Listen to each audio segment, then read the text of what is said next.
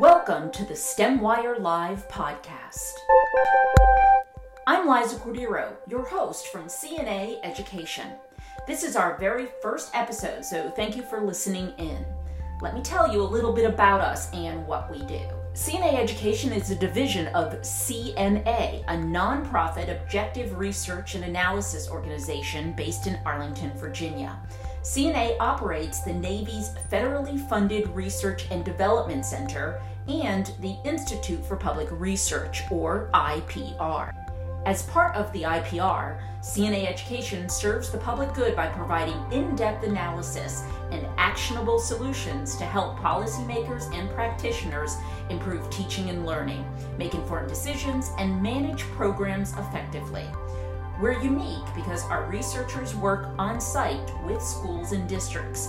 And in addition to extensive analytical and content area expertise, they possess a first hand understanding of education issues and real world implications. One of the key areas CNA education focuses on is career and technical education, or CTE. As the demand for employees with more sophisticated technical, academic, and employability skills has risen, so has the importance of a strong CTE program that prepares students for relevant post secondary education and ultimately success in in demand fields.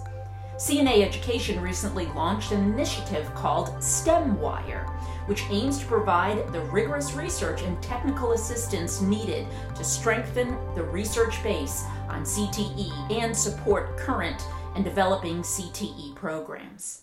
Dr. Steve Lee and Miss Juliana Pearson are two CNA education researchers with expertise in college and career readiness, and they're here with us today for the very first episode of STEMwire Live. Steve has expertise in evaluating education program outcomes and implementation. Juliana has expertise in education policy research with an emphasis on college and career readiness, career and technical education, and workforce development.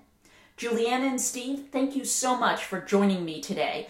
So our very first question is for Juliana. Why is it that CNA is choosing to focus on STEM education and STEM CTE? Why is it important? Well, thanks, thanks, Liza, for having us today um, for STEMwire. So CNA is really focusing on STEM CNA because there's a huge need to train more highly qualified workers in this area. Currently, the demand for STEM workers exceeds the supply in many high growth fields. So there's a need not only for additional training opportunities for students, but for strong research on whether this training is effective and what constitutes an effective program. And also, when many people think about STEM, they think about science and technology workers with advanced degrees, you know, PhDs in chemistry, biology, neuroscience. But it's important to conduct research on STEM programs throughout the educational pipeline. Um, research from the Center on Education and the Workforce at Georgetown University actually indicates that half of all STEM jobs require less than a bachelor's degree. And um, through some of our prior work, we've really seen how sub-baccalaureate credentials, that is associate's degrees and certificates, can improve students' economic and employment prospects. Um, for example, we recently completed an evaluation um, of a U.S. Department of Labor grant in Connecticut. And it funded the development of health and life science programs at a consortium of five community colleges throughout the state. And uh, through the grant, the colleges were able to greatly expand access to health and life science programs, particularly in in-demand fields such as nursing, medical administration, and biotechnology. And so I think I think the focus on STEM CTE throughout the educational pipeline is really important. So, STEMwire itself, um, we call it STEMwire. Uh, we have a website out there right now. We're gathering information. We're in the very early stages of STEMwire. So, who is it that we're really trying to reach, and what kind of difference is it going to make? I think we're trying to reach a variety of audiences. I think um, one of the most important purposes of this work will be able to create research that's both policy and practice relevant. I mean, something that can be used to actually improve programs and highlight concrete recommendations about what research indicates works. Steve, I'm going to call on you because you're part of this STEMwire team that we have established at CNA Education. Why do you think it's important? Oh, I think it's important to study uh, and evaluate these CTE programs because there isn't a lot of understanding currently about what makes CTE programs effective, or even if CTE programs are effective within themselves. Um, right now, the research is pretty in secondary and post-secondary level. Great. So, you know, Juliana, as I was reading your bio, I see that you do have a special focus and you've spent a lot of years um, looking at CTE education. So, why is this personally important to you? Um, for a couple of reasons, Liza. I think um, for me, when I think about STEM education specifically, both within CTE and with other contexts, um, equity is really a fundamental reason to do this research. So, um, research indicates that young women and students of color are underrepresented in many STEM CTE fields. Um, for example, only a small percentage of young women take STEM-focused CTE courses, programs like Project Lead the Way, which um, focuses on engineering, and also more advanced courses like um, AP Computer Science in high school. And then subsequently, they're less likely to major in STEM fields in college. Um, so I think we need additional research on strategies to effectively engage underrepresented students in both CTE and STEM programs and understanding what motivates these students to, or untraditional students to come into programs and then what helps them be successful in them. And then I think another critical aspect of why I focused on CTE so much throughout my career thus far is that it provides um, rigorous educational opportunities for students who might struggle in a traditional classroom. So, you know, some students I think just simply learn better through hands-on learning and that sort of approach that's used in a CTE classroom, that sort of problem solving, learning by doing. So I've had friends who've struggled academically in school, but then thrived in CTE courses, which have then led to um, high paying jobs in high growth fields. So um, I think it's really important to consider how each student learns best and provide them with an equitable opportunity to achieve. And, and CT is really one opportunity for doing that and for doing it well when a program is effective.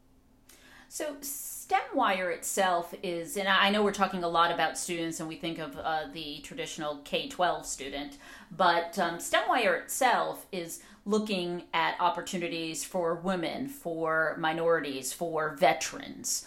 Um, do we think that that's uh, an area that lacks a lot of one support, but two research? You know, I, I think there is a need for additional research in specific education on specific educational strategies that will help those populations succeed in CTE programs. I mean, as Steve as Steve mentioned, there's currently fairly limited research on the effectiveness of CTE programs, um, including strategies to help non-traditional students engage.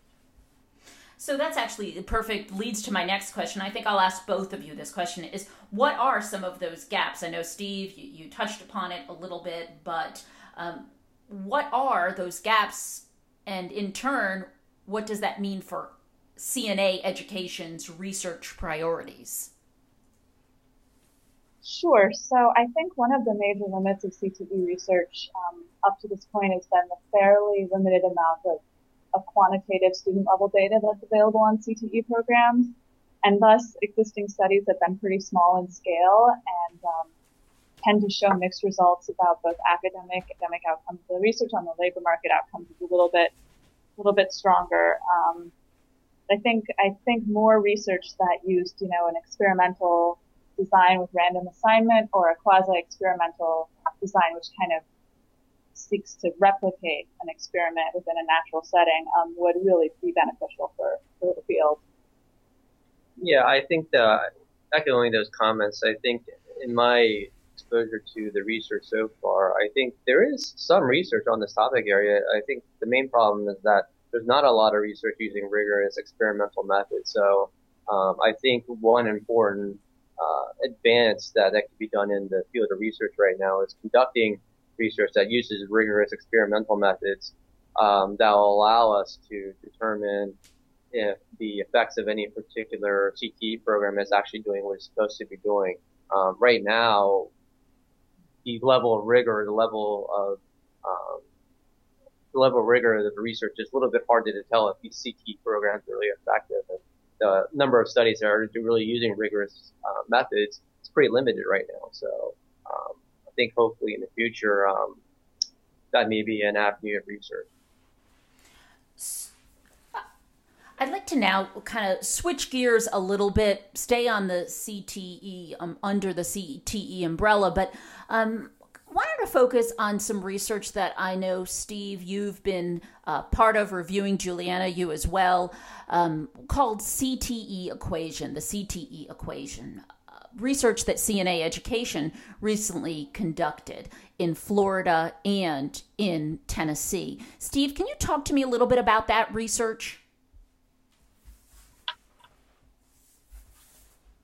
Uh, yeah, so to give some background information about these studies, um, the National Association of State Directors of Career, Technical, and Education Consortium developed um, a national career clusters framework. And basically what this framework does is organize all CT programs into six broad career areas.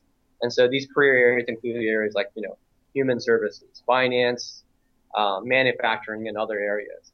And what we did in our research is take the take local and state level labor market data to project which of these 16 corresponding CTE career clusters will experience the highest amount of growth in high growth, high wage jobs in, in the state. And then we also did the analysis broken down by region. Um, and so regarding what we actually found was that um, in Tennessee and in Florida, we found that business administration and management, health sciences, and education training were each of the three highest areas uh, to experience the highest amount of growth and high growth, high wage jobs. Um, now, I should also note that within each of these particular clusters, there is a wide diversity of jobs um, within each of these clusters. So, for example, in business administration, you know, includes titles like accounting manager, assistant billing manager, um, paralegal, secretary, admin assistant, um, and health sciences. Titles include athletic trainer, lab technician, you know, dietary manager, radiologist. And education training includes titles like psychologist, social worker, and career counselor. So given the diversity of titles in these clusters, um, it should not be surprising that there's a high degree of variation um, of salaries within any particular cluster. So um, while these areas may be uh, experiencing the highest amount of growth in terms of high growth, high wage jobs, um, students should pay attention to the particular jobs within a particular cluster to see if they're interested in pursuing a high wage, uh, high growth position. Um, another important factor to note uh, is that you know if students are interested in staying within a particular regional area, there is regional variation in terms of what will be a high growth, high wage job. And so um, our report, you know, will provide that sort of guidance for a particular student if they're looking to see um, if they want to stay within a particular region. Well, what are the um, uh, career clusters that are going to be experiencing um, the highest amount of growth? Um, I would think that this has a lot of implication. This study, CTE equation, has a lot of implications for your economic development entities within states. Well, yeah, I think one of the under the uh, there's federal legislation and grants available right now in which um, the federal government is trying to align labor market needs with employer needs. And so, for example, in 2014, um, Vice President Joe Biden uh, announced a, I think, believe, a 140 million dollar grant um, in order to uh, encourage partnerships between employers and local schools so that local schools will offer CTE programs that directly feed into local jobs. And so, um, you know, I see that as a continuing high priority for the federal government in the future. Which kind of leads perfectly into my next question. What are the policy implications of the findings? Um, we we talk about uh, in Florida perhaps where uh, we should be spending more money in, in developing CTE programs because we know that the jobs will be there. Same thing for Tennessee are those the key policy implications, or is are there other things that states should be thinking about? In terms of the policy implications of the report, you know, as I just mentioned, we also we were looking at what are some of the uh, high growth areas in terms of career clusters um, in Tennessee and Florida. Um, the other thing that we did in Tennessee was also look at what, what students were actually, um, what programs were actually being offered by um, schools, and then also looking at to see um, what students are actually taking. And so in our findings, we found that the five highest career clusters were health science, uh, business management and administration, transportation distribution, distribution logistics, education training, and advanced manufacturing. So these are the five clusters that we think are going to, in terms of projection between 2012 and 2022, that will experience the highest amount of growth in terms of high growth, high wage jobs. And we found that 66% of schools actually offer a career cluster in health sciences. 59% offer uh, a career cluster in uh, business management and administration, while only 17% of schools uh, offered uh, a career cluster in education training and advanced manufacturing. So um, in that sense, there's a little bit of a mismatch um, in that you know there's uh, there's going to be high growth in education, training, and advanced manufacturing, but only 17% of schools are actually offering um, you know a concentrator within these particular clusters. Uh, the other thing was also looked at was what students were actually taking in terms of graduation, and we found that um, about 22% of students graduated with a concentrator within the health science career cluster. Um, the next two highest areas were health and human services, and then uh, agricultural, food, and natural services. And about 15% of students graduated uh, with a concentrator within these clusters. And then for all the other remaining career clusters, there's only 10% or less students taking um, these uh, taking a concentrator within career clusters. So areas like you know, education, training, advanced manufacturing, which are going to be really high growth areas, only 1% of students actually graduated with a concentrator uh, within this particular um, career cluster. So I think the results in terms of policy implications are informative in the sense that it gives a sense uh, to uh, policymakers uh, about what programs and studies they should be offering, expanding, or otherwise modifying to, in order to ensure students are prepared for opportunities in high wage, high growth careers. Um, and it also gives a sense of, for students as well, or, you know, in terms of making an informed decision of what to major in or what to study, um, it gives some students some guidance in terms of making a fully informed decision about their own career uh, future and preparation about, you know, what are some of the areas that may be good to um, study for their own career benefit. So, bringing this full circle back to STEMwire, obviously CNA has experience looking at CT programs, aligning them with the high wage jobs, with current data. With STEMwire, we will continue to do that that type of work, if not the exact work. But what would you, Steve, consider the most important thing for just the public to know about STEMwire? And then, Juliana, I'm going to ask you the same question. Well, I think with STEMwire, I think the most important thing is that the public should know that this is a really accessible, up-to-date um, forum in order to gain information about uh, the latest trends in CTE education policy.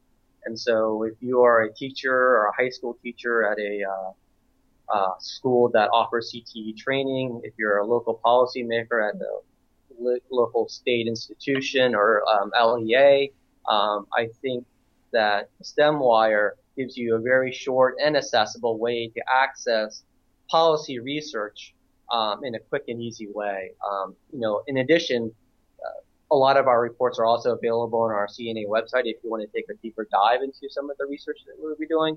But you know, I think STEMwire is great. Is that if you just want something that if you're just eating lunch at your desk and you want to have something quick and easy to access, you know, I think STEMwire is a great way to get a lot of information in a quick and digestible way. I'd, I'd echo um, I'd echo Steve. I think it's a way to really learn about what other what other programs practitioners, policymakers are doing. For example, we recently um, uploaded a video series of interviews with CTE stakeholders um, throughout the the Appalachian region, talking to them about what what the importance of CTE is, CTE is and what it offers to students. So it's a way to learn from from others in the field, and then it's also a way I think I think the type of work that we do can really start conversations that are relevant within the broader policy context. So, for example, the House and Senate are currently in the process of reauthorizing the Perkins Career and Technical Education Act, and that bill um, requires states and districts to actually build partnerships with local employers when setting benchmarks for their CTE programs. So you can look at a at a report like the CTE equation in Tennessee or Florida and think about how similar work might be done in another state or location and then how it might start a conversation to build a strong partnership. Thank you both, Juliana Pearson, Steve Lee, for joining us today for the first episode of STEMwire Live. I'm going to put both of you on the hook for coming back once we get a little bit further into our research with STEMwire. I'm sure that we'll have lots more to say, so expect that I will be contacting both of you and look forward to hearing more from both of you. In the meantime, to learn more about CNA education or STEMwire, visit us at our website cna.org.